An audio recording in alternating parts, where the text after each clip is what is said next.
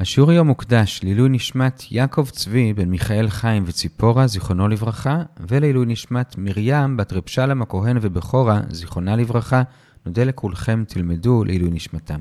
השיעור כמובן גם מוקדש לעילוי נשמת כל הנרצחים וההרוגים ולהצלחת כוחות צה"ל והביטחון ולרפואה שלמה לכל הפצועים, להחזרת השבויים וכל מי שרוצה להקדיש שיעור וממש בזכותו יהיה לעוד שיעור להעביר מוזמן להיכנס לאתר סיני ושם למעלה בתפריט. שלום לכולם, כאן אורי בריליאנט מאתר סיני.org.il ואנחנו לומדים את דף סט במסכת קידושין. נתחיל במשנה הראשונה בעמוד א' ונסיים בשורה הראשונה בעין עמוד א'. השיעור היום יהיה 19 דקות. היום אנחנו ממשיכים לעסוק בדיני ייחוס, כלומר שיש קבוצות שונות בעם ישראל, למי מותר להתחתן עם מי, ולגבי זה נראה שתי משניות, ובהתאם לזה נחלק את השיעור לשני חלקים. המשנה השנייה בעצם מתחילה פרק חדש, אבל זה עדיין אותו נושא.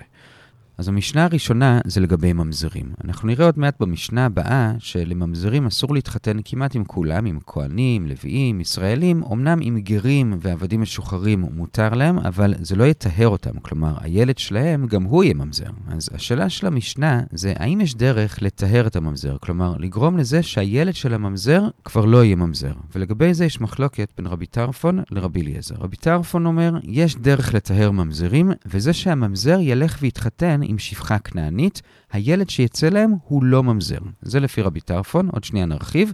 לפי רבי אליעזר, זה לא נכון, זה לא יעזור, גם הילד הזה עדיין יהיה ממזר.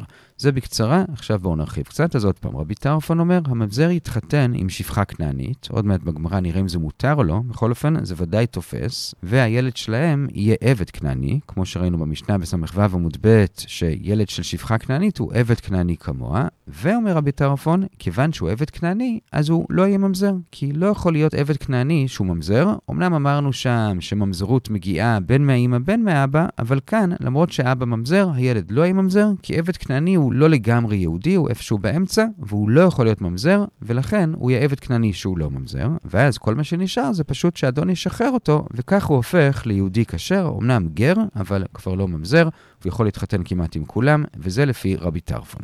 רבי אליעזר לעומת זאת כאמור חולק, והוא אומר שזה לא יעזור, כי אמנם הילד יהיה עבד כנעני, אבל הוא עדיין יהיה גם ממזר, ולכן זה לא יעזור. עד כאן המחלוקת במשנה, ועכשיו בגמרא נראה לגבי זה שלושה דיונים.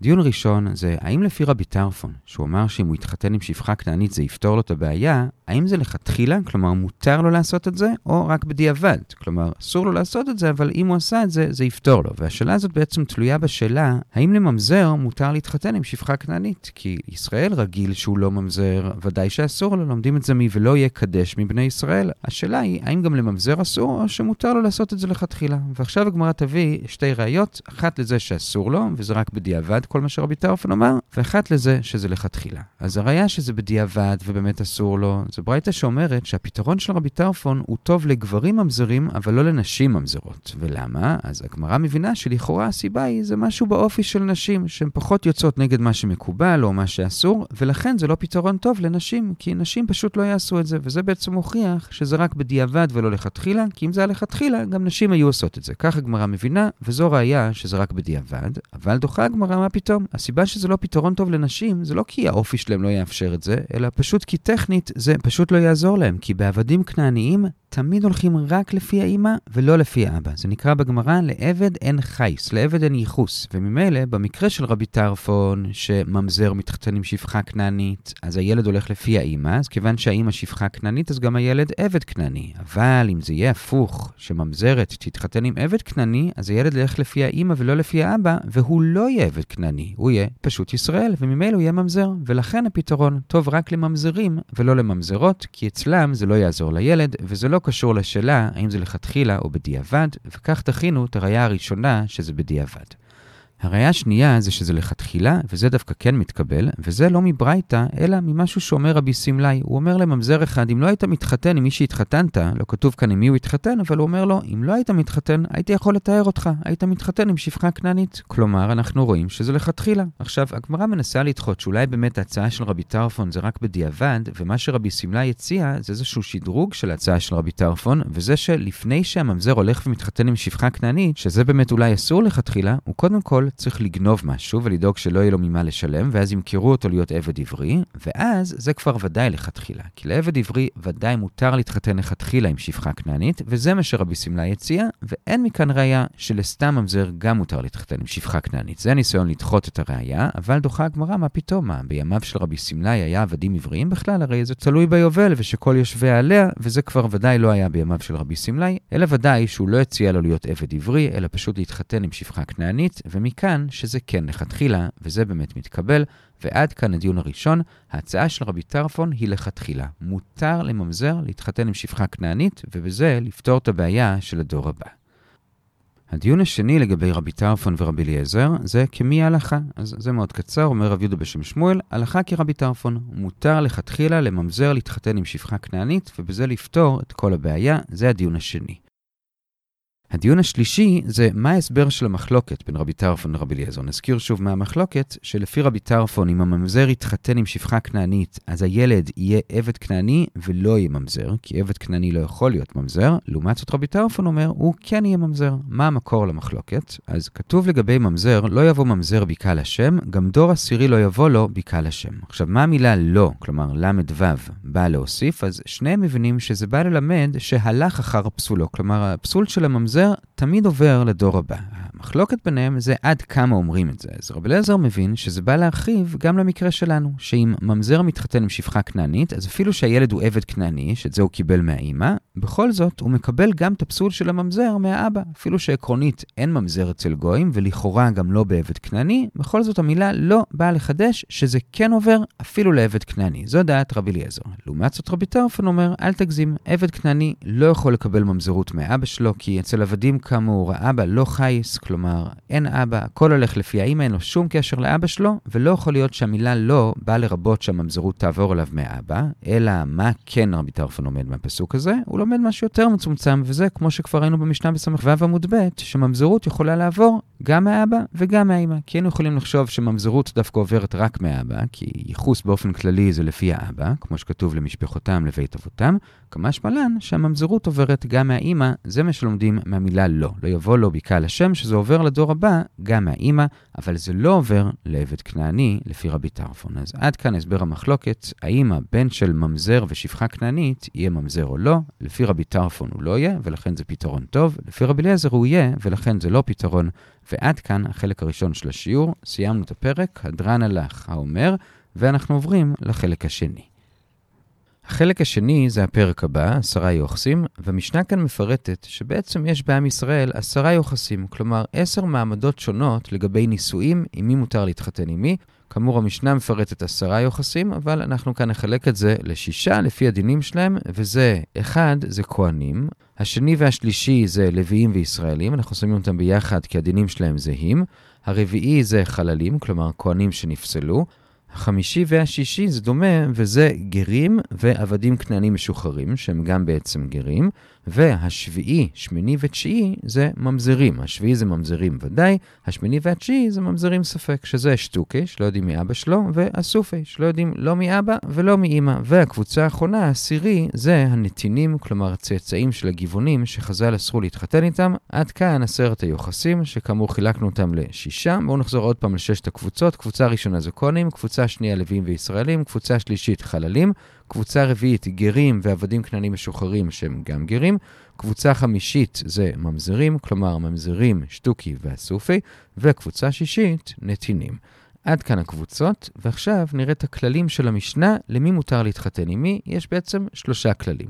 כלל ראשון זה שכהנים, לוויים וישראלים מותרים אחד עם השני, כאן אין שום הבדל. כלל שני, לגבי כהנים, אסור להם להתחתן עם חללים, כלומר כהן שנפסל, וגם עם גרים ועבדים משוחררים, שזה אותו עיקרון, אבל לעומת זאת ללוויים וישראלים אין בעיה. יכולים להתחתן עם חללים, גרים, עבדים משוחררים, זה כלל שני. כלל שלישי, לממזרים, שטוקי ואסופי, ולנתינים, אסור להם להתחתן עם סתם אנשים, כלומר כהנים, לוויים וישראלים, אבל, שימו לב, א', הם מותרים אחד עם השני, ממזרים עם נתינים, ממזרים עם ממזרים אחרים, וגם הם מותרים עם קבוצת הגרים, כלומר גרים ועבדים משוחררים. גם להם הם מותרים, וגם ראינו במשנה הקודמת דעה שלממזר גם מותר להתחתן עם עבד לא רק משוחרר, אלא גם לא משוחרר. עד כאן הכלל השלישי, וזהו, אלה הכללים של המשנה, זה די פשוט, עוד פעם שנזכור. כלל ראשון, לכהנים, לווים וישראלים מותר להתחתן אחד עם השני, זה ברור. כלל שני, לכהנים אסור להתחתן עם חללים וקבוצת הגרים, כלומר גרים ועבדים משוחררים. וכלל שלישי, לקבוצת הממזרים ולנתינים אסור להתחתן עם כהנים, לווים וישראלים, אבל מותרים זה בזה, וגם מותרים עם קבוצת הגרים, כלומר גרים ועבדים משוחררים, זה כלל שלישי. ועד כאן בעצם עיקר המשנה. אבל היום בגמרא לא נדבר על הכללים שעכשיו הזכרנו, אלא על משהו קצת צדדי יותר. וזה שכשהמשנה תיארה את עשרת היוחסים, היא לא פשוט אמרה, יש עשרה יוחסים, אלא היא אמרה את זה כמו סיפור. היא אמרה, עשרה יוחסים עלו מבבל. ועכשיו נדבר על הניסוח הזה, ונחלק את זה לחמישה סעיפים. הסעיף הראשון זה למה כתוב עשרה יוחסים עלו מבבל, ולא כתוב עשרה יוחסים הלכו לארץ ישראל. עונה הגמרא, זה בא להשמיע בדרך אגב שארץ ישראל גבוהה מכל הארצות, ואגב, גם בית המקדש גבוה מכל ארץ ישראל. המהר"ל מסביר שהכוונה היא לא פיזית, אלא רוחנית, והגמרא מביאה מקורות לזה, אז מקור שבית המקדש הכי גבוה זה שכתוב, וקמת ועלית אל המקום אשר יבחר השם, ומקור שארץ ישראל הכי גבוהה זה שכתוב בירמיהו כ"ג, שיום אחד לא יזכרו את יציאת מצרים, אלא על העלייה שתהיה בעתיד לבוא, שכתוב, כי אם חי השם אשר העלה, ואשר הביא את זרע בית ישראל וכולי, רואים שגם כשבאים לארץ ישראל, זה תמיד נקרא עלייה, כמו שבאמת היום אנחנו קוראים לכל מי שמגיע לארץ עולים.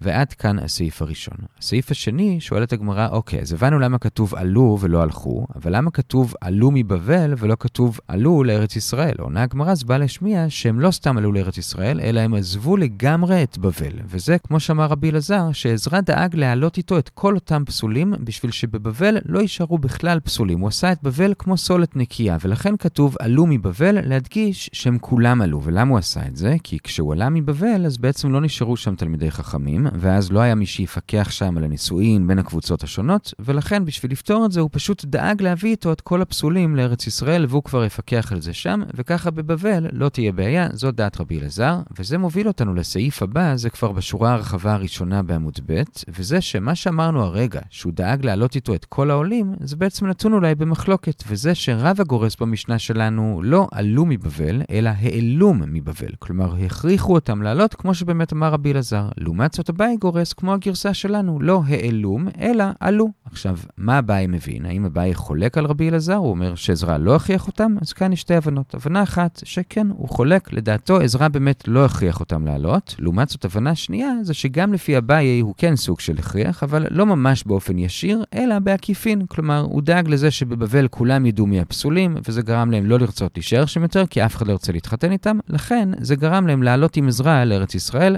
ולכן אביי אמנם לא גורס העלום, אלא עלו, כי זה לא היה בכוח, אבל בכל זאת הוא דאג לזה שהם כולם יעלו, בגלל הסיבה של רבי אלעזר. אז בעצם יש לנו שלוש דעות, או שהוא העלה אותם בכוח, או שהוא העלה אותם בעקיפין, או שהוא לא העלה אותם בכלל, אלא הם פשוט באו מעצמם, מי שרצה.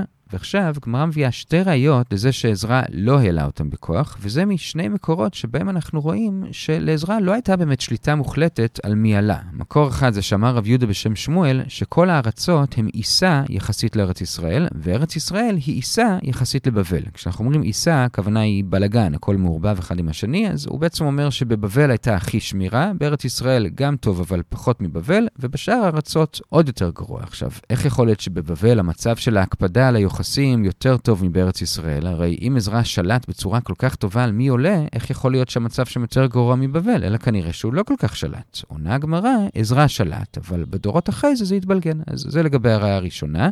ראיה שנייה זה שכתוב בעזרא פרק ח' שעזרא מקבץ את כל העולים לאיזה נהר בדרך, ושם הוא בודק מי נמצא איתו. ואבינה בעם ובכהנים ומבני לוי לא מצאתי שם. עכשיו, אם עזרא שלט בדיוק על מי עלה, איך פתאום רק באותו נהר הוא בודק מי איתו והוא מגלה שאין לוויים? עונה הגמרא, עזרא בדק טוב טוב את הפסולים, אבל את הכשירים שעלו הכהנים, לוויים וישראלים, אותם הוא לא בדק, וזה הוא גילה באמת רק באותו נהר. ועד כאן הסעיף השלישי, עד כמה עזרא הכריח את אותם פסולים באופן ישיר או עקיף או בכלל לא, לעלות איתו לארץ ישראל.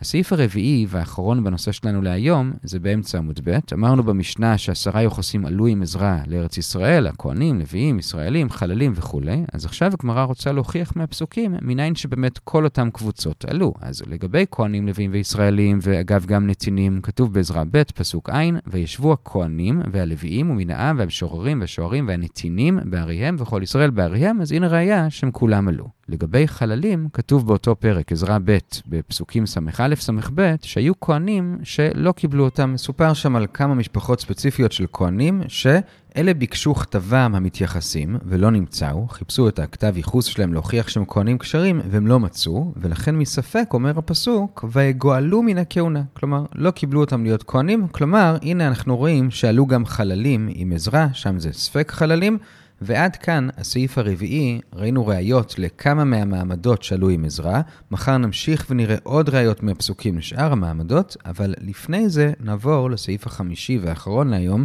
וזה כיוון שכבר הזכרנו את אותם ספק חללים שלא קיבלו בימי עזרא, אז נדבר עליהם עוד קצת. וזה שאחרי שכתוב בפסוק שקראנו, פסוק ס"ב, ויגואלו מן הכהונה, אז בפסוק הבא כתוב, ויאמר התרשת להם, כלומר נחמיה אמר להם, שאשר לא יאכלו מקודש הקודשים עד עמוד כהן לאורים ולתומים. כלומר, בגלל שאתם ספק חללים, אתם לא יכולים לאכול מקודש הקודשים. עכשיו, בא רבי יוסי ומעיר על זה, שדווקא מקודש הקודשים הם לא יכולים לאכול, כלומר, דווקא מהקורבנות, מהמזבח, אבל מקודשי הגבול, כלומר מתרומות, מזה הם יכולים. ולמה? כי הרי סוף סוף זה לא שהם ודאי לא כהנים, זה רק ספק. וכשהם היו בגולה, התייחסו אליהם כאל כהנים והיו נותנים להם תרומות. אז לגבי תרומה יש להם כבר חזקה, אז תרומה הם יכולים להמשיך לאכול, אבל קודשי מזבח, על זה אין להם חזקה, כי בגלות לא היה מזבח, ולכן זה לא. זה מה שאומר רבי יוסי, עוד פעם, שרק מקודשי הקודשים הם לא יכולים, כלומר מהמזבח, אבל תרומה כן. עכשיו, מקשה על זה הגמרא, הרי יש דעה שמעלים מתרומה ליוחסין. כלומר, אם אתה רואה אדם שאוכל תרומה, אז אתה יכול להניח שהוא באמת כהן כשר. שוב, זה נקרא מעלים מתרומה ליוחסין. אם הוא אוכל תרומה, אז תניח שהוא כהן כשר מיוחס. וממילא מקשה הגמרא על רבי יוסי, איך אתה אומר שנתנו להם לאכול רק תרומה ולא קודשי מזבח? הרי אם יראו שהם אוכלים תרומה, אז מעלים מתרומה ליוחסין, ויניחו אוטומטית שהם כהנים כשרים. ולזה הגמרא מביאה שתי תשובות. תשובה אחת זה ששם הוראה חזקתם, כלומר, כשהם יהיו בארץ ויראו שהם אוכלים תרומה, אז גם יראו במקביל שהם לא אוכלים קודשים, וממילא זה יראה לכולם שהם רק ספק כהנים, ולא יטעו ויחשבו שהם כהנים לגמרי. זאת תשובה ראשונה. תשובה שנייה, גם כשעזרא התיר להם לאכול תרומה בארץ, אז הוא לא התיר להם תרומה דאורייתא, אלא רק תרומה דרבנן, וכשאנשים יראו שהם אוכלים רק תרומה דרבנן, אז גם כן יבינו שהם לא כהנים מוחלטים, אלא רק ספק. אלה שתי התשובות, ועכשיו נראה שתי שאלות על התשובות, ובזה נסיים. שאלה ראשונה, שאת זה הגמרא שואלת על כל תשובה בנפרד, זה שכשרבי יוסי אמר שהסיבה אכלו תרומה בארץ בגלל החזקה, אז הוא הוסיף ואמר גדולה חזקה. תראה איזה כוח יש לחזקה, שבזכותה הם המשיכו לאכול תרומה גם בארץ. עכשיו, שואלת הגמרא, למה הוא צריך להגיד גדולה חזקה? מה כזה חידוש בחזקה הזאת? זו חזקה הגיונית. מילא אם היה פה איזושהי סיבה לחשוב שאולי צריך לגזור עליהם, למשל, שאולי אנשים יטעו ויעלו מתרומה ליוחסין, ובכל זאת מתירים להם, אז באמת יש כאן חידוש. אבל כיוון שראינו שבעצם אין כאן חשש שאנשים יעלו מתרומה ליוחסין, אז מה החידוש כאן? למה הוא כזה מתלהב ואומר גדולה חזקה? זו השאלה הראשונה, ועל כל אחת מהתשובות הגמרא עונה בנפרד. כלומר, לגבי התשובה הראשונה של הוראה חזקתם, כי אנשים רואים שהם אוכלים רק תרומה ולא קודשים, עונה הגמרא, מה החידוש הגדול שבגללו רבי יוסי אומר גדולה חזקה? מסבירה הגמרא שהחידוש הוא שאפילו שבחוץ לארץ כל התרומות שהם אכלו היו דרבנן, כי בחו"ל התרומות הן דרבנן, בכל זאת בארץ הוא התיר להם לאכול תרומות דאורייתא. אז זה חידוש, ועל זה רבי יוסי אמר גדולה חזקה. זה לגבי התשובה הראשונה. לגבי התשובה השנייה, שבאמת גם בארץ הם אכלו רק דרבנן, אז אי אפשר לתרץ ככה, אז עונה הגמרא, החידוש הוא שהיינו חושבים שצריך לגזור תרומה דרבנן עד ותרומה דאורייתא, כמה שפלן שהחזקה היא מספיק חזקה בשביל שלא יגזרו, וזה לגבי השאלה הראשונה, כאמור על שתי התשובות, מה החידוש הגדול שרבי יוסי אמר גדולה חזקה.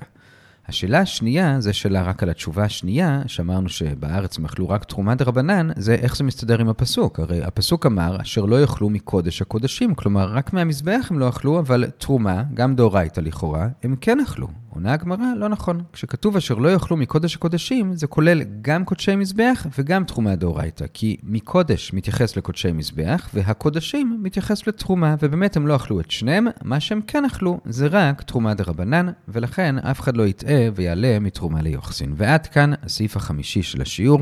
עוד פעם לסיכום הסעיף הזה, כי הוא טיפה מורכב, אמרנו שאותם ספק חללים שעלו עם עזרה לא אכלו מקודשי הקודשים, אבל אמר רבי יוסי מתרומה הם כן אכלו.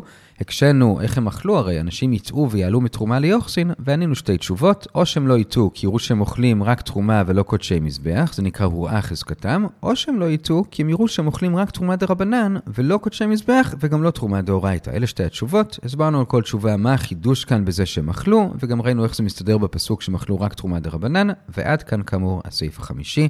בזה הגענו לשורה הראשונה בעין עמוד א', נעצור כאן ונחזור על מה שראינו.